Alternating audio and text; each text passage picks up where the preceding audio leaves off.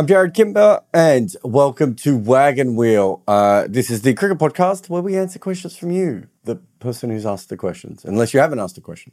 Uh, the best way to do it, of course, is via Patreon. You can subscribe there and. Uh, oh, went too early then. Uh, you can subscribe over there um, at first class level and above and ask your questions every week. Or you can hang out on the live on YouTube. And if you do a super chat, I'll certainly add those in. But also anything else uh, that takes my fancy, I'll certainly have a look at as well. So big thanks to everyone um, again for uh, showing up in uh, the live. But let's start with the Patreon people.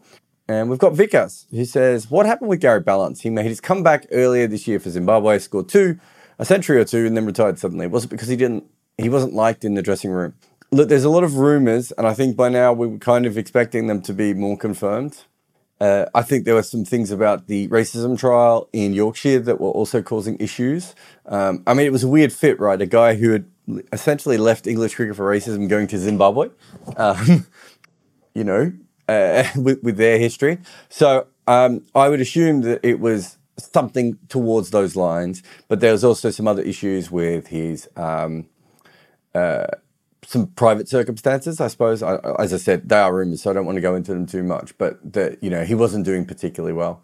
Um, so I don't. I, as far as I'm aware, it was nothing to do with like the the players didn't um, accept him when he came in or anything like that. I'm sure there were issues um, based on what had happened with Yorkshire and everything else, but I don't think that was uh, the overall reason. I think it was more to do uh, with some personal stuff that he had and perhaps the the history. It, I think it's to be fair to him, it's probably been a big couple of years, right? And he made a I won't say a rash move because I think that's the wrong way of putting it, but he made a big move, um, you know, to go back home to Zimbabwe and maybe it didn't go the way that he was hoping. Bloody says, I listened to the final words calling the shots documentary recently. Why was the ECB so hostile to Test Match Sofa? Uh, the stump mic feed was not used, so don't understand why they cared so much.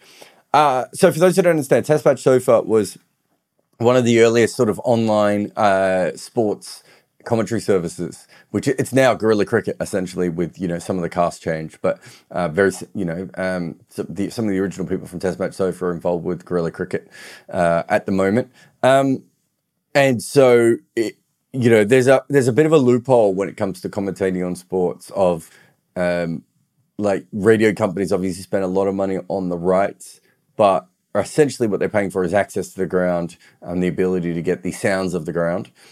There isn't really a law that in, in many countries that forbids you from actually broadcasting at home. And when the technology caught up, people like Test Match Sofa um, and White Line Wireless as well in, in, in Australia in cricket. There was one in, in India as well that did the IPL for a little while.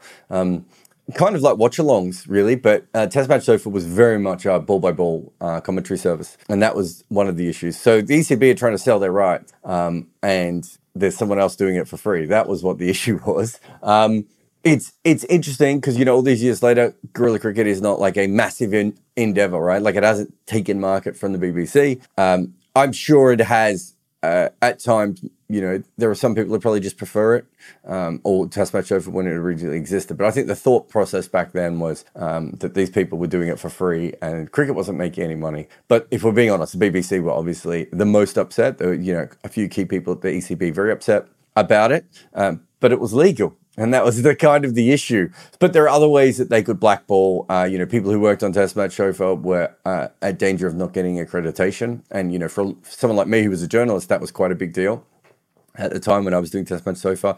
Um, and, you know, just other things too. Like, you know, there were sponsors that wanted to sponsor. Um, but then they were like, well, wait a minute, why would we? Um, uh, uh, it, it, they couldn't, they were being encouraged not to sponsor a um, pirate cricket commentary thing. Uh, but yeah, there was, uh, there's a lot of big egos. There's there's a lot of nonsense about cricket radio rights. I still don't understand why cricket radio rights are exclusive. I don't think that helps cricket at all. And I, I've been on the record of that for about 12, 15 years now.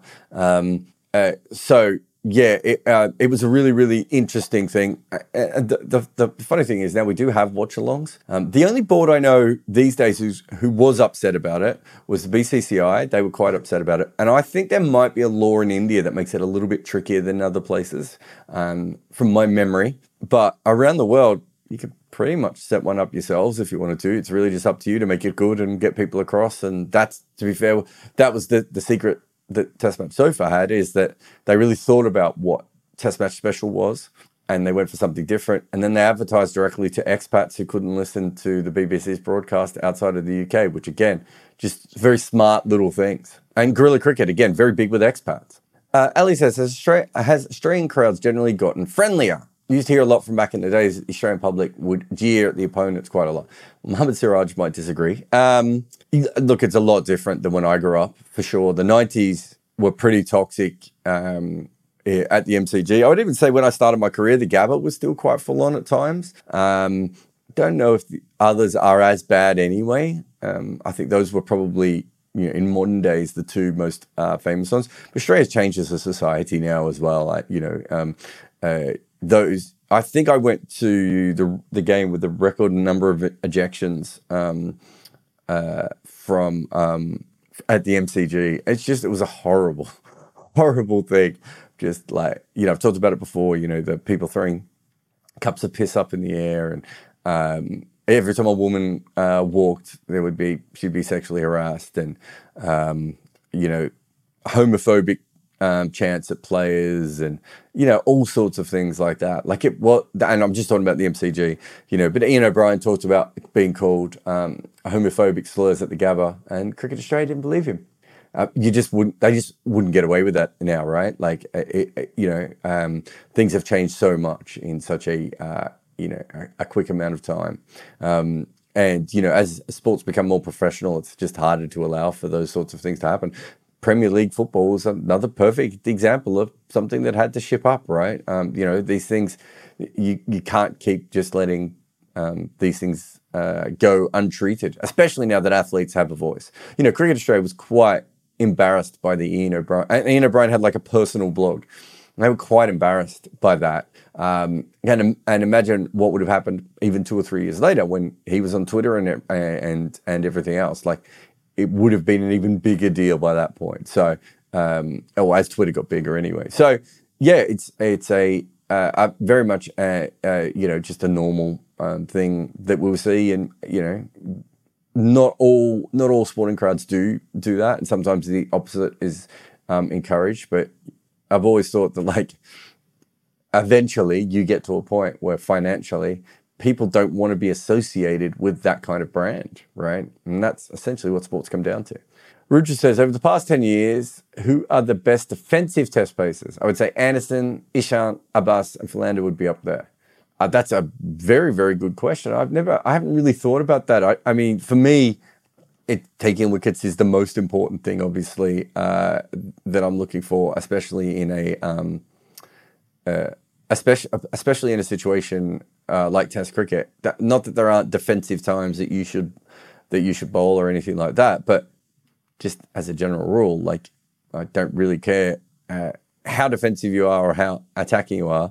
Um, as long as you're taking wickets. There's sometimes there are team tactics. I always remember Steve Finn. Um, I, I, had no problem with him as a bowler, but it didn't really suit the way that the rest of the England team was bowling. And we saw Mitchell Johnson have issues with the Australian team at times. But generally, you know, just get wickets. You know, that's a that's a really cool thing um, to have to have happen. Um, these wickets, you should always go for wickets, that sort of thing. But let's have a look. Last ten years, uh, let us have a look at I don't know a minimum of 100 wickets for fun and see what I can come up with. Where are we? Economy rate. So Jimmy Anderson has the lowest economy, 2.45. Jason Holder at 2.57. Uh, you mentioned Vernon Philander, he's at 2.58. Bumrah is surprisingly uh, high at 2.71. I know he's not easy to score off, but um, he does kind of attack a little bit more. Uh, Ishant Sharma's up closer to three. I forget the other one that you mentioned now, sorry. Rudra, who's the other one you mentioned? Oh, Abbas. Uh, Abbas might not have enough wickets for the, the metric that I had to look at. Yeah, generally it's just going to be accurate bowlers. And I think you can see Holder, Bumrah, um, Hazlewood all up there as well. So and Broad. So there's a few taller bowlers as well. Those are all the guys that are under. Um, what what are those guys all under? Two point nine, let's say, economy. Uh, but Anderson uh, and Philander uh, are still very much there. So you, accuracy and or height are the two things that are ha- hardest. Mitchell Starc is the most expensive, 3.41. Shannon Gabriel's less expensive than Mitchell Starc. I wouldn't have had that on, on my thing. Um, so yeah, there's you know a big difference at the other end where you have Rabada and Shami and Mark Wood and those sorts of guys. Uh, Neil Wagner is another one who's a little bit more expensive. So um, yeah, I, th- I, think that follows. A- Anderson gets a little bit of a boost too, just because he probably bowled on slightly better wickets. Although to be fair, Holder bowled on some bad uh, some some wickets that was hard to score on. Uh, Suranga Lakmal is up there too. Uh, so yeah, I think those are the ones that make sense, but it's not something I factor in all that much, unless it's kind of if you're a fourth bowler or a fifth bowler. That's when I start to look at economy. You know, let's say you might average 38, but you might be going at you know two and a half runs and over. Then you just like, well, yeah, they're not getting wickets, but you're not getting away from them, um, and they're they're helping build pressure just in a different way. Uh, Richard said, "What made Yasir Shah so good in England but so bad in Australia?" how much of that I would assume is just when he played in those different places? Is that a, a potential? Um, but I mean, in England, he averaged, I wanted to say 40, 38. That's not too bad, my memory. Um, and he averaged 89 in Australia. Uh, he played in Australia over two periods. Played in England. I, I played in England over two periods as well. Um, I wonder what the breakdown of him in England is over the two different places. Um, let's have a look here. So he he takes a lot of wickets in in 2016. So that was the tournament, and then in 2020, he got eight wickets at, at Old Trafford as well.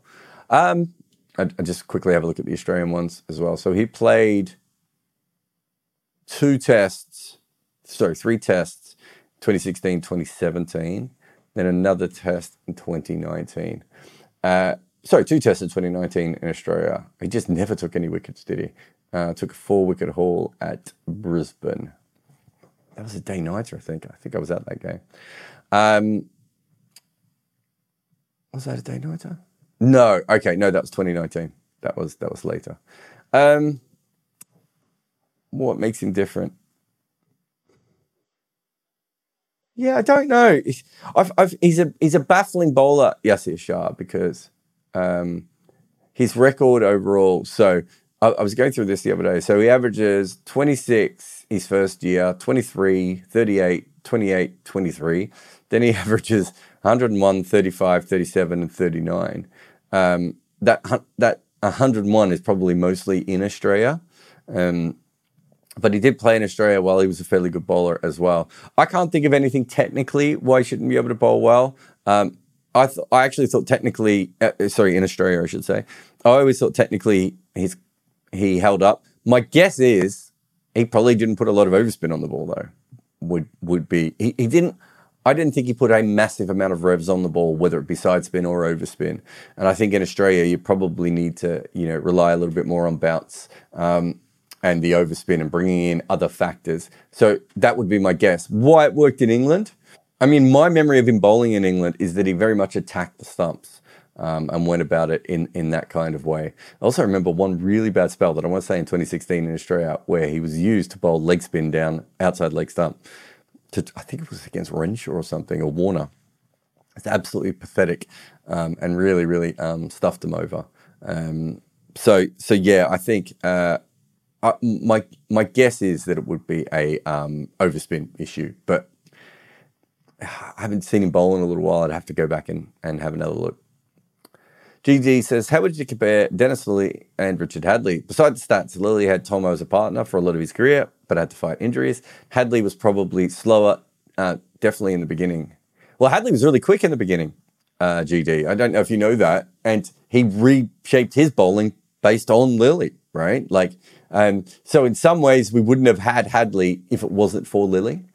And I think I can't remember who it was, but it was one of the New Zealand uh, senior players who basically took him aside and said, "Look, you're never going to be fast enough to blast through the Australians consistently. Um, you need to find other skills." And you know, and, and at that stage, Hadlee sort of you know looked into Lillee and, and followed that that met uh, that that style. Um, uh, so so yeah, I think that was fair.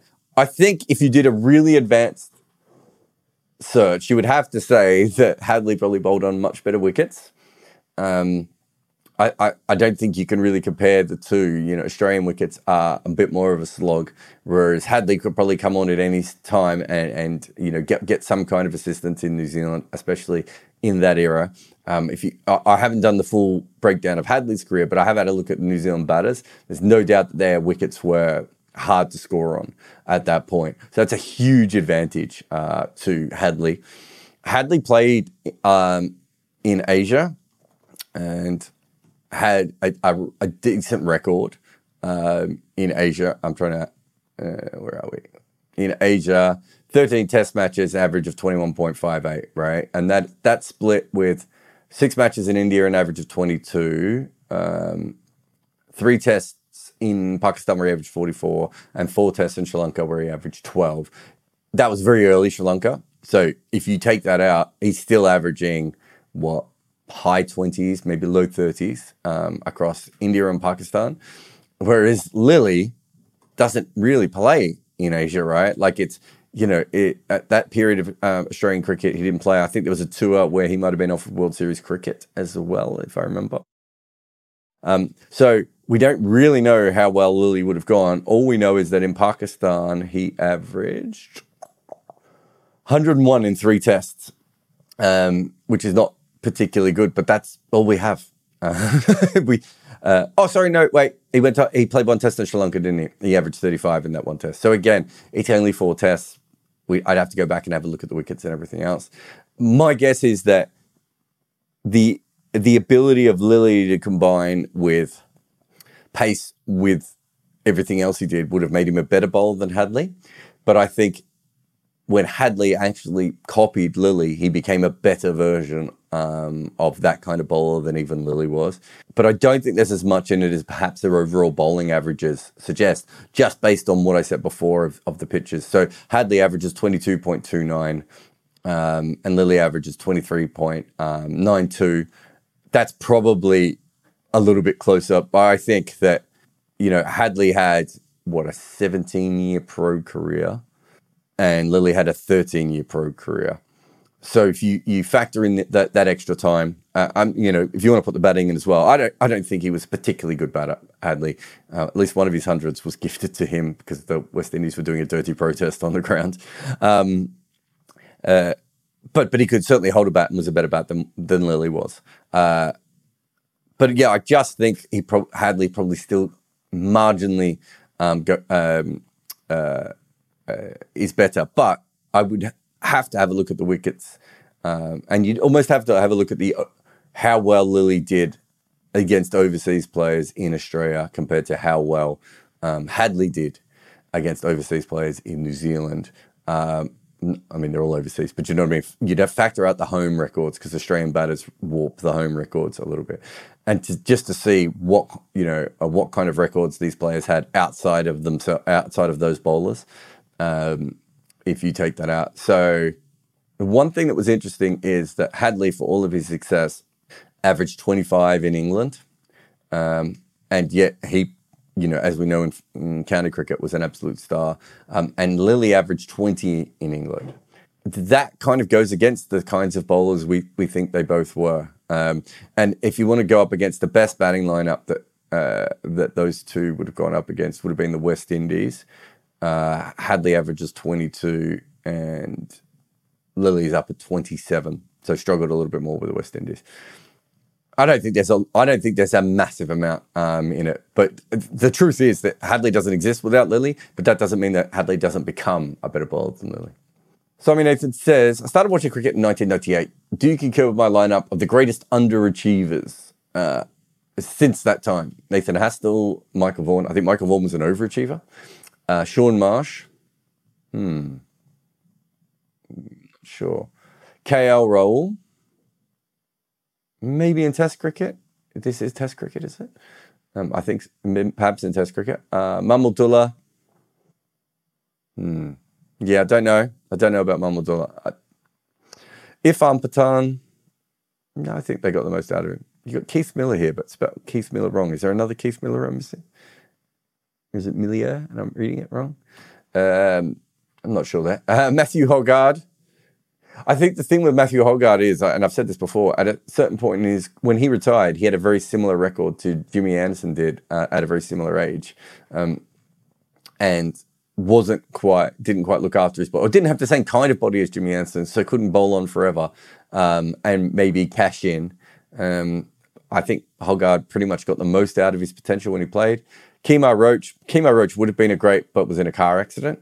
I, I think and he's gone on to have a fantastic career anyway. So, um, you know, Muhammad Asif, I mean, definitely Mohammad Asif just because of everything. And then you've got substitutes of Mahela Jayawardene, Imran Nazir, and Simon Jones. Imran Nazir, I would definitely have on that list.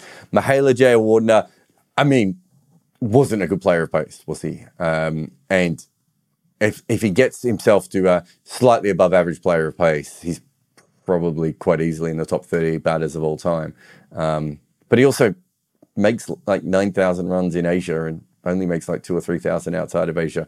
It's not just that he didn't he didn't get as many opportunities as some other players. Simon Jones was injury. Um, Nathan Astle was really interesting. I'm not sure Nathan Astle was any better than what we saw him um, to be. Uh, I'm trying to think of other players who, you know, Adrian Barath is probably one. Um, uh, what's his name? The Indian uh, uh, uh Vinod Kambli is certainly another one. I mean, uh, you know, Shane Watson certainly should have been a better player all round than he probably was. Um, you probably say the same of Freddie Flintoff, uh, despite his impact. Um, trying to think of some other players. Um, Ian Bishop, obviously, again, injury related there.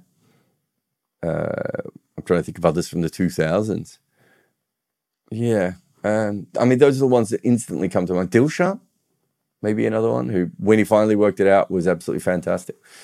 I'm not sure. All right, uh, let's take a quick break. And after the break, I'll come back and finish the Patreon questions. I'm Jarrod Kimber, and this is the Wagon Wheel. Thanks to the kind folks at FlexiSpot for looking after my office and my butt by sending me their E7 Pro desk that save your favorite desk heights at a touch of a button. You don't have to crank anything. This thing just finds the height that you like and you can work. And their BS12 Pro chair that supports my posterior while I'm recording, well, this ad and all my shows. If you need great desks, especially ones that change heights or the best quality chairs, head on over to FlexiSpot.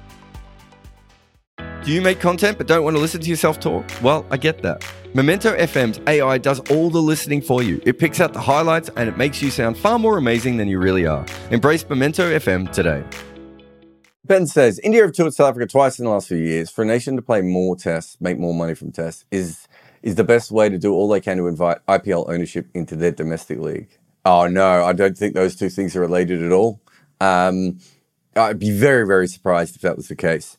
Um, so no, I don't think it's the SA20 league that is, that has done that. Um, I mean, it can be a bit random um, depending on who you suck up to and who's available at the right time and everything else. Like, I don't think there's any one way to ensure that India play you, other than the fact of being Australia or England helps because they can make prop. You know, in India, they can make more money when you two are over there.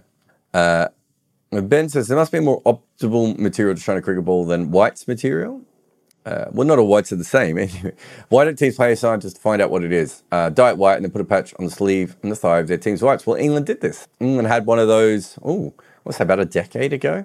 Um, I think they're the only team that I'm aware of, although I think there has been some tests with different kinds of material in, in cricket shirts and everything else um, to be able to do it. I don't know if a scientist was involved or just players um, doing it themselves. Uh, but yeah, England used to have a patch on their trousers um, uh, to to shine the ball. It seems to have gone away. I would say that perhaps it didn't work, uh, and I don't know how much testing went into it beforehand. Williams says if if every country had to pick a test eleven for players that don't feature in their premier white ball tournament, a la South Africa, who would have the strongest team? Uh, you could argue it would be Australia because the vast majority of their players don't play any Big Bash. Um, it's a really hard one to answer because you you're asking me, William, to try and factor in all the different 11s of of 12 different teams off the top of my head. Um, my guess is it would be the team with the strongest red ball bowling that doesn't play white ball cricket. So if for whatever reason you had two or three gun quicks and a, and a, and a really good spinner who didn't play in your major competition, then that would be the that would be the team that would have the most chance of winning. Because usually when you get to second and th- like even have a look at you know um, you know Australia A back in the day, you know they started they had Reiffel and Merv Hughes, and then there was a bit of a drop off uh, with the bowlers, um, and that's generally the problem, right? Is finding you, it's hard enough to find five decent bowlers or seven decent bowlers at any one time when you have your A team uh, available, then you, are trying to find two lots of bowlers. And then in this case, you're talking about perhaps your 25th best bowler, right? Like it m- might be a situation like that. So whoever has the best bowlers would be the uh, that would be the case. It might be England just because they have more first class cricketers. Uh, it might be Australia depending on how you count um, being available uh, for for that squad.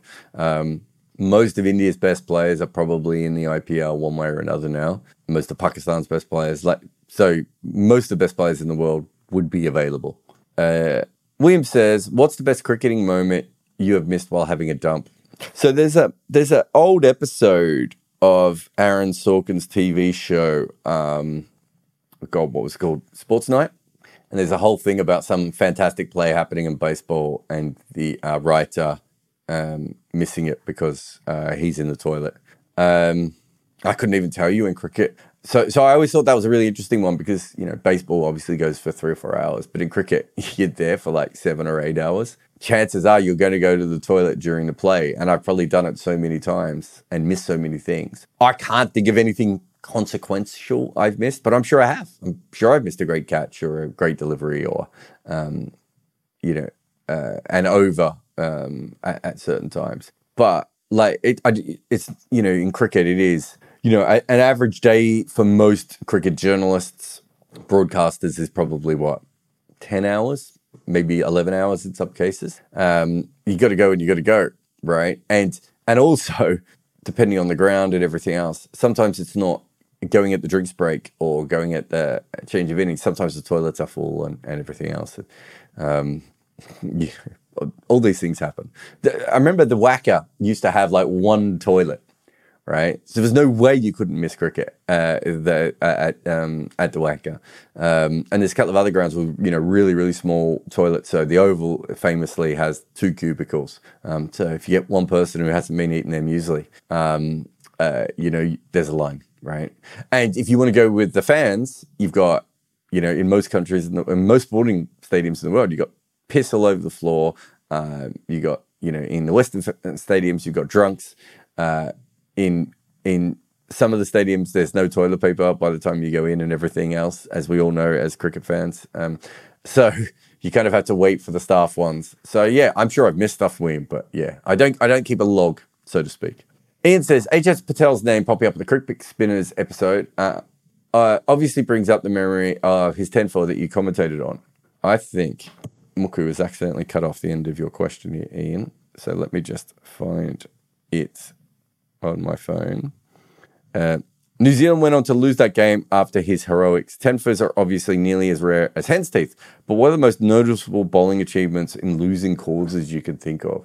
I always remember there was a really good um, spell that Ryan Harris bowled in a game um, that that came in a that came in a losing uh, a losing performance. I think it was up in Durham, um, I think he went with short pitch bowling, and we hadn't really seen him do that much in, in Test cricket by that stage because you know there wasn't really a lot left, um, a lot left of him uh, by that point. So I mean that is certainly one that I remember as um, uh, uh, just off the top of my head. I'm trying to think if there's anything else, um, anything else dramatic.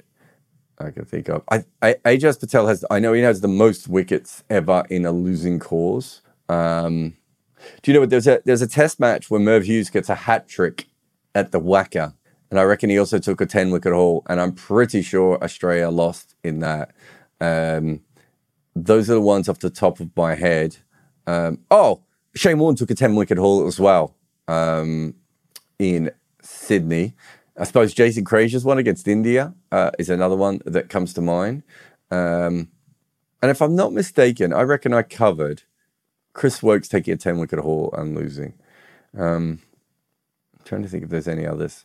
Uh, there's probably some good single innings ones, right? Where where a te- you know where a player has gone absolutely ballistic in one innings, um, and then but you know for whatever reason still gone on to lose uh, the game. I'm trying to think. Wait, let me. I might be able to bring that up actually.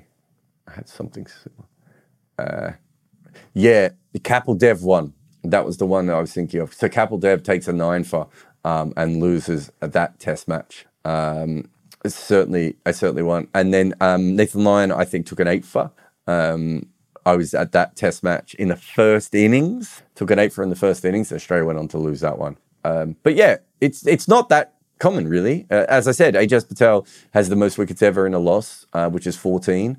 And there aren't really all that many 10 wicket hauls that have come in losses um, because usually they're so important. Oh, there's the full version of Ian's question. Uh, Satchmo says, Does Australia's win loss record under Cummins exaggerate how good they have really been, given that they have had um, more than a few indifferent sessions in that time?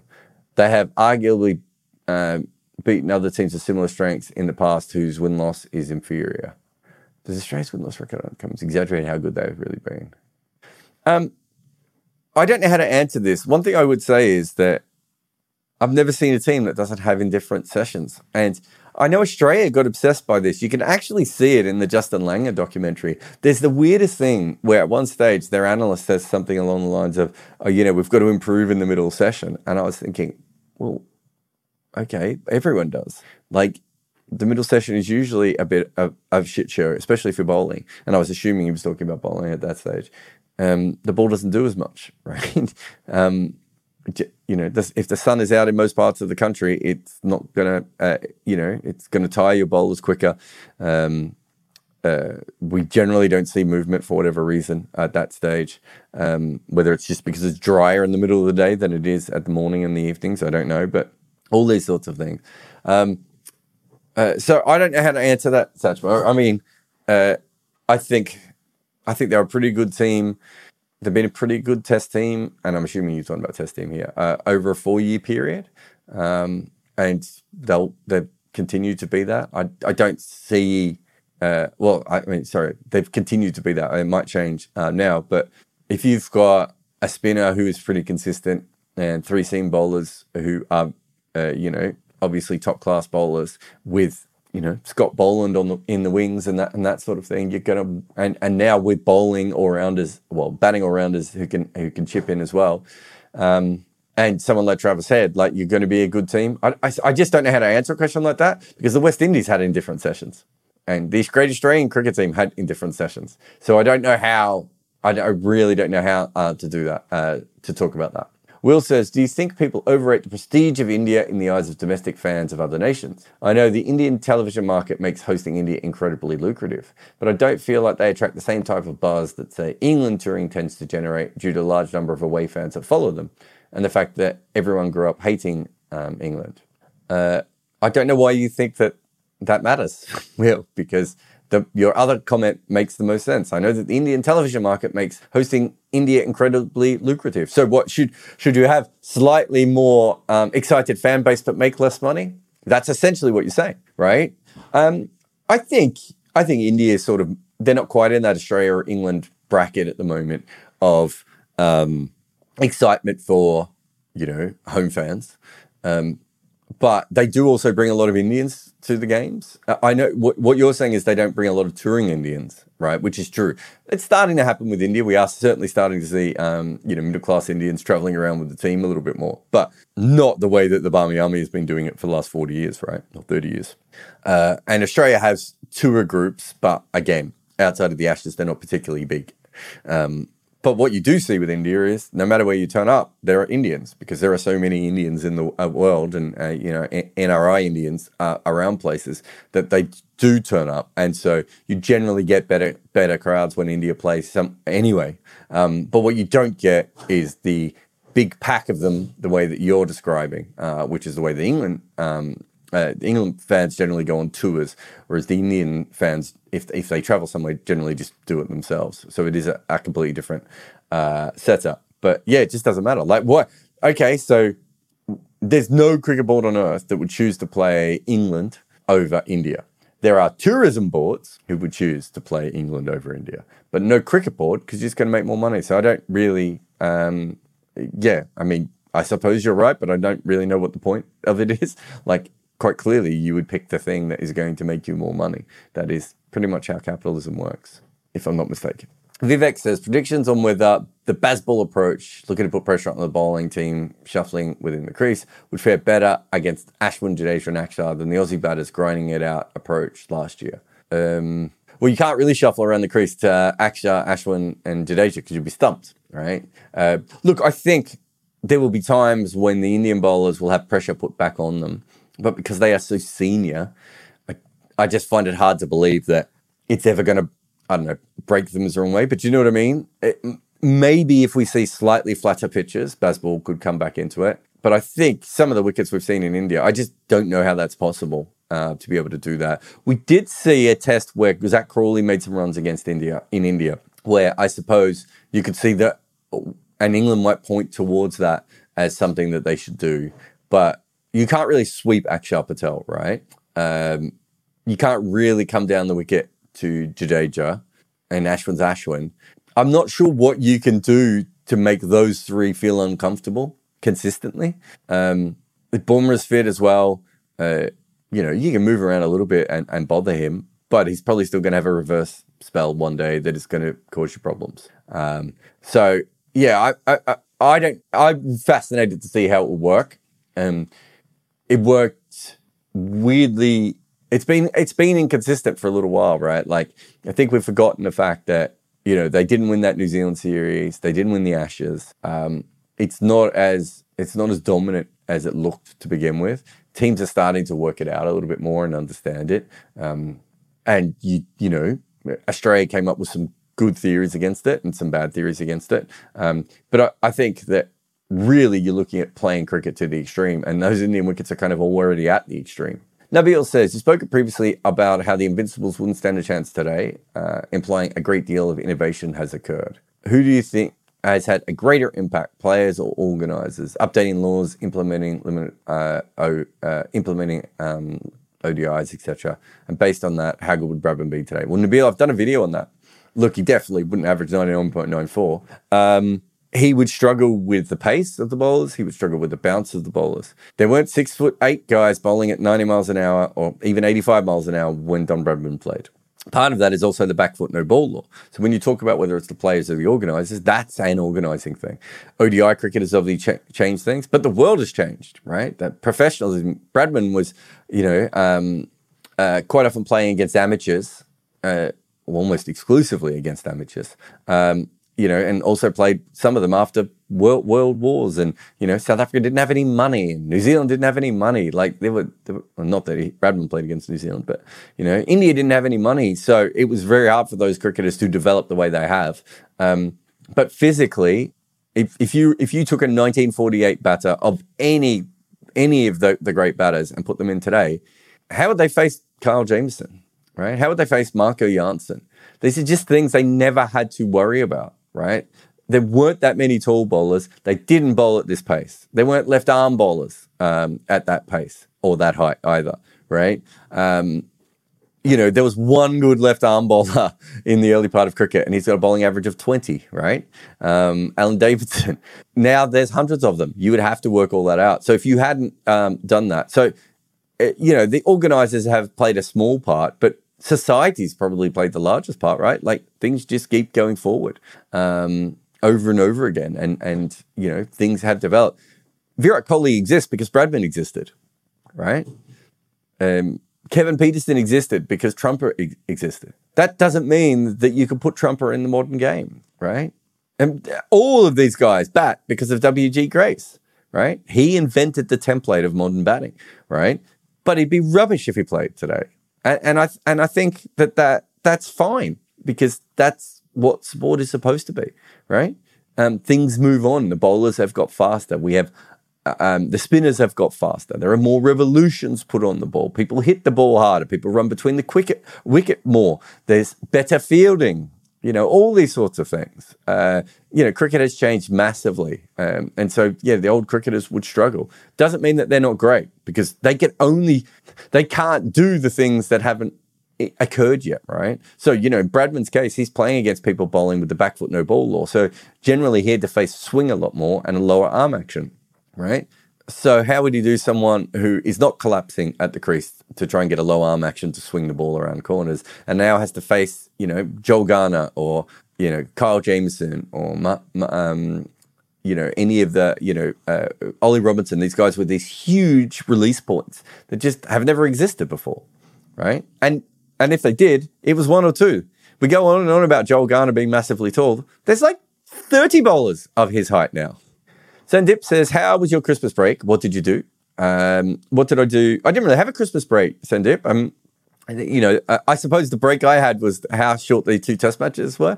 Um, India, South Africa, you know, I booked myself in for 10 days of work and I did not have to work for 10 days. Uh, so, yep, uh, uh, Christmas, I, uh, I had sort of two Christmas dinners. We have uh, one big one with uh, my wife's extended family, and then we had one at home. They were both very, very good. Um, I'm trying to think if I got anything crickety for Christmas that anyone would care about. Um, I can't even remember what I got. I can't remember. Maybe I did. I, I, uh, uh those sorts of things do tend to happen. Um, I got a really nice new pair of um, Nike SBs, which I was happy about.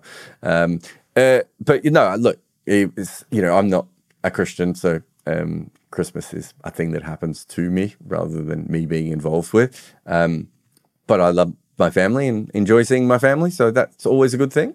David says, So I've been wondering what it means that there are so many leagues popping up around the world. Is it just a bubble that will burst? Are these leagues really profitable? For example, I heard tickets to the SA20 were crazy cheap.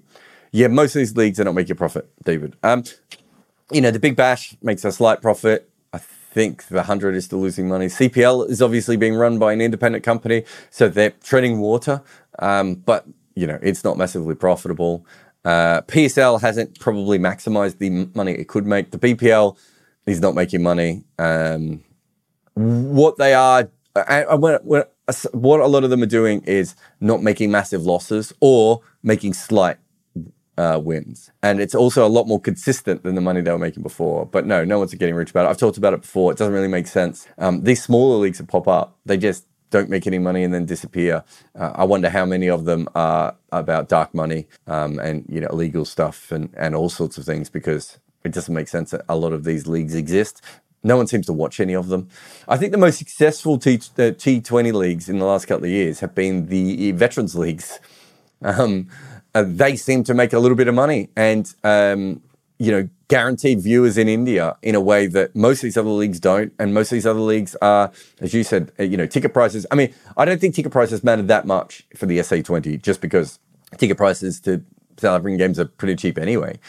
But it really is about you know how you can maximize your revenue uh, via TV and streaming and, and sponsorship and everything else.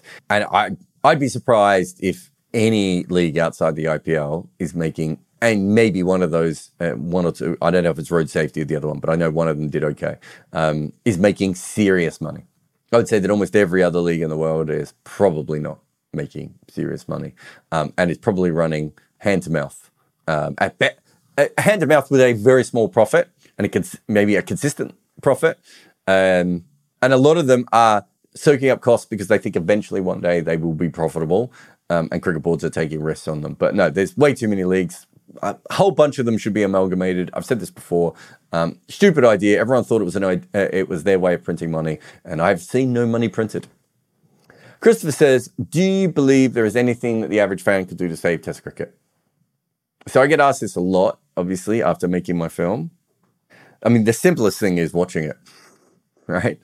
Um, the more people who watch it, the better. Uh, the more people who tweet about it, you know, the more people who are engaged with it. Uh, certainly, you know, buy tickets to it. It certainly helps. What cricket really needs is a global fan led collective. Um, probably three different ones, you could argue, for each different format. Um, but we don't even have a global union. Uh, you know, there's quite a few uh, cricket nations who are not involved in different union, uh, not involved in the main cricket union. Um, so, if there was a really strong global fan body, uh, that could help, but that's not really the average fan, is it? Really, all the average fan can do is keep watching it. Um, I mean, Test cricket exists because we're watching it, right? Even ODI cricket, which at the moment is in the most danger of disappearing, exists because we're watching it, right?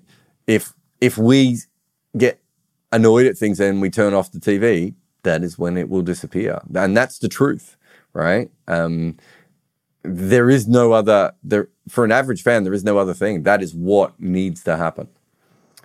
Um, all right. Uh, that is the end of the um, chats from Patreon. Some really good questions in there. I will have a quick break here. And then after the break, uh, we will come back and we will do, uh, and I'll see if there's anything in the chat. I'm Jarrod Kimber, and this is Wagon Wheel. Remember that cricket is a funny game. 100 years before we protected our heads, players looked after their groins. So don't be as stupid as old cricketers and protect your computer today. NordVPN is the protection I use when facing cyber short balls or when rights issues try to dismiss me. NordVPN will help you get through the straight bat of any geo blocks so you can watch all the cricket you want. If you need your pitch changed, well, NordVPN can doctor any surface to a new location so that your IP address is set up for you to win. Want to buy an associate cricket shirt from a place that won't ship to your country? Select NordVPN. Want to watch a game on a free stream in another hemisphere? NordVPN. Or if you just want to watch a clip on social media that a cricket board won't allow you to, promote NordVPN to pinch it for you. So if you need a VPN, go Nord. Use nordvpn.com forward slash Kimber to get a huge discount off your NordVPN plan plus four additional months for free. It's completely risk free with Nord's 30 day money back guarantee. The link is in the show notes. Protect your computer like a cricketer protects its nether region with NordVPN today. Okay. I don't have many today. I've got no super chats, but I've got a couple of quick. I've just someone keeps calling me, so I might have to leave very very quickly. Uh, but one second, I've just realised I've left a previous question up. Uh, there's a couple of interesting ones here. Ben says, uh, "Do bowlers have a smaller margin for error against taller or shorter batters?" Yeah, I think what it does is you can't bowl your normal length, right? And we are talking about freakishly tall and freakishly small players because you know most players are there's no like average. Well, there is an average height, but you know what I mean. You know, it has to be someone who's quite extreme. But if you do have a player who is five foot two or five foot three, or you have a batter is six foot four, you know, has a long stride or something, uh, you know, there will be certainly in those sorts of situations, uh, yeah, you struggle with your length a little bit more. Um, I think that's absolutely fine, uh, uh, like a normal thing. And if you've ever bowled to those sorts of players, especially more as a seam bowler, I think you'll understand what I mean. But if, if you're a spinner and you bowl to a very tall player, you realize that you really have to quite quickly adjust your length to them. Um, so, yeah, I, I think that's probably fair. I don't know if it's a smaller margin for error. I just think you need to change what you are doing. Arco says, I heard Wasim and Waqar say they used to bowl 150 regularly. Was that actually true? Or is the past fast bowlers being legendary fast is another myth? Common sense says we have better athletes now. Yeah, we have better athletes now. Look, I, I don't want to say that they, these two guys never bowled 150. I think Waqar definitely did. And I think Wasim certainly bowled around that speed on occasion as well. Regularly, I find that hard to believe. Um, and I watch them, and I watch them both in their peaks. Um, but there are there is a reason why Waqar Younis was so good, and I think a big part of that was his extra speed. Um, and so I do think he was probably one of the faster bowlers in the world um, for a long period of time, and he probably was over 90 miles an hour regularly. But he was probably, you know, when you look at the speed guns, when the speed guns turned up, they were also under 90 miles an hour a lot, right? And in some cases, quite significantly under 90 miles an hour. Um, and when Shoaib turned up, he just looked a little bit quicker than either of those guys had right? And we know that he was 150 regularly. So could they touch it? Yes. I mean, I think Michael Holding could bowl very fast, but I also think now there are probably 50 bowlers in the world at the moment who could bowl at his speed. That doesn't mean, and when old old players hear this, they get really angry and they're like, "Oh, you say Michael Holding was fast?" I'm like, "No. If Michael Holding was in the top five fastest in the world at that time, he was fast, right? Fred Spofforth was fast, right? Tom Richardson was fast. But I could face both of those guys in my backyard now, right? Off their full runs on a dodgy surface, right?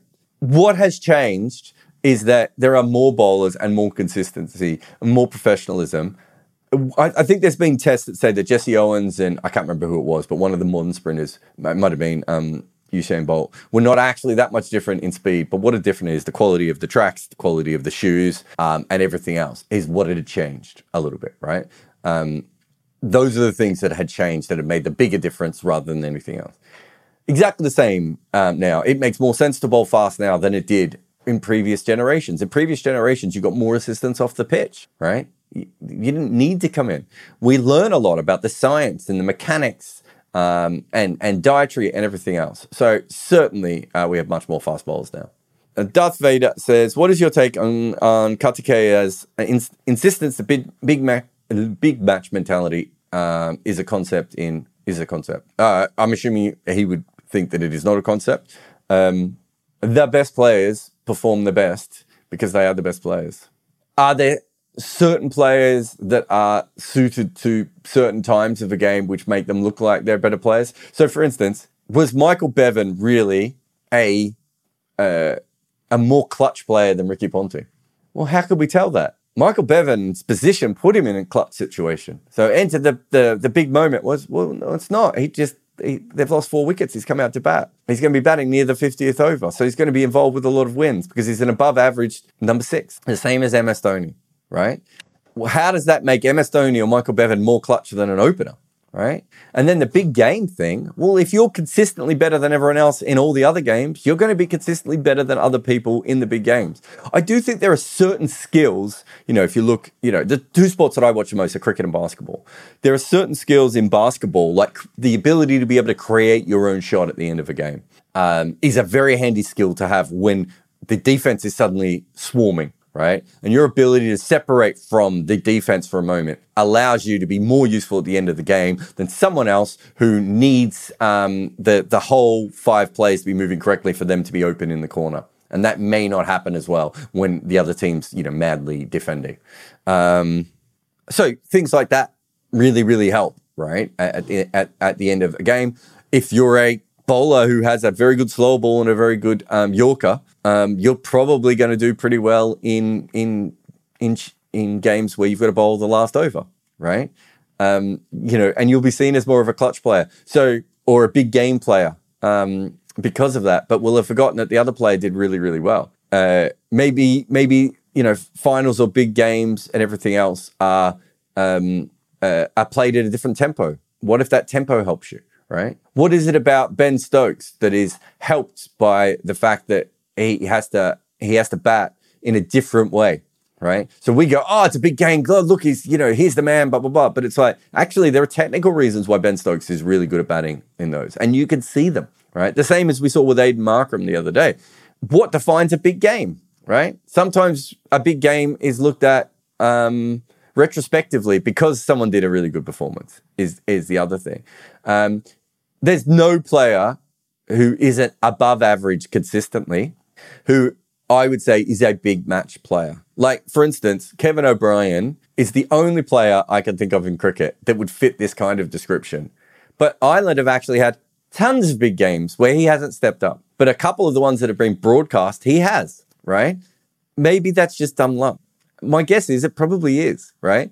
And Kevin O'Brien is a player that in certain situations, I think if I think what we're seeing of Kevin O'Brien is in certain situations when the team is falling apart around him, he concentrated harder. Whereas in those other co- times when he went out there, he was probably sent out there to be the biffer and probably batted in that way. And, and maybe I didn't think about it as much. Then we see those games and they're broadcast. And so he has big game mentality. The best players are the best players in a small game or a big game. It's just nonsense.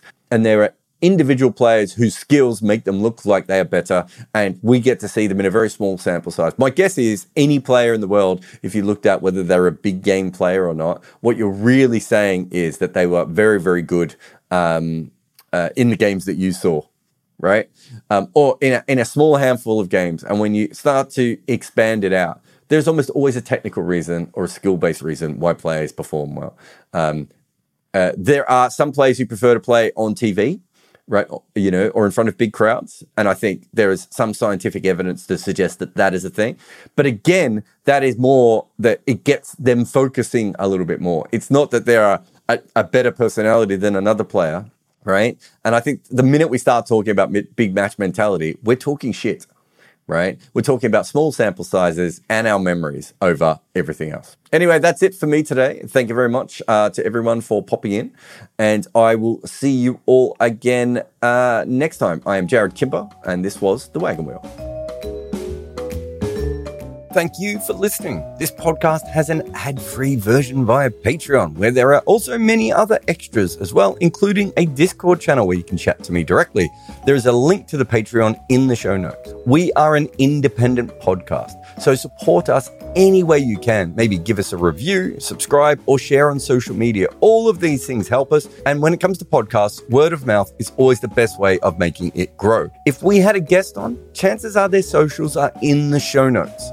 Please support everyone who comes on this show. I am Jarrod Kimber, and this is my network. But we also have hosts and co-hosts like Bayram Kazi and Estelle Vasudevan. This network is overseen by Nick McCorriston, and each episode is produced by Ishit Kuberkar at Sound Potion Studio. Mukunda Bandreddi, or Muku as most people will know, is the head of our YouTube channels, and he also helps out with so many other things like the podcast recordings. And there's so many other people we could thank here, but I just want to thank all the listeners and all the people who help behind the scenes that make this podcast work.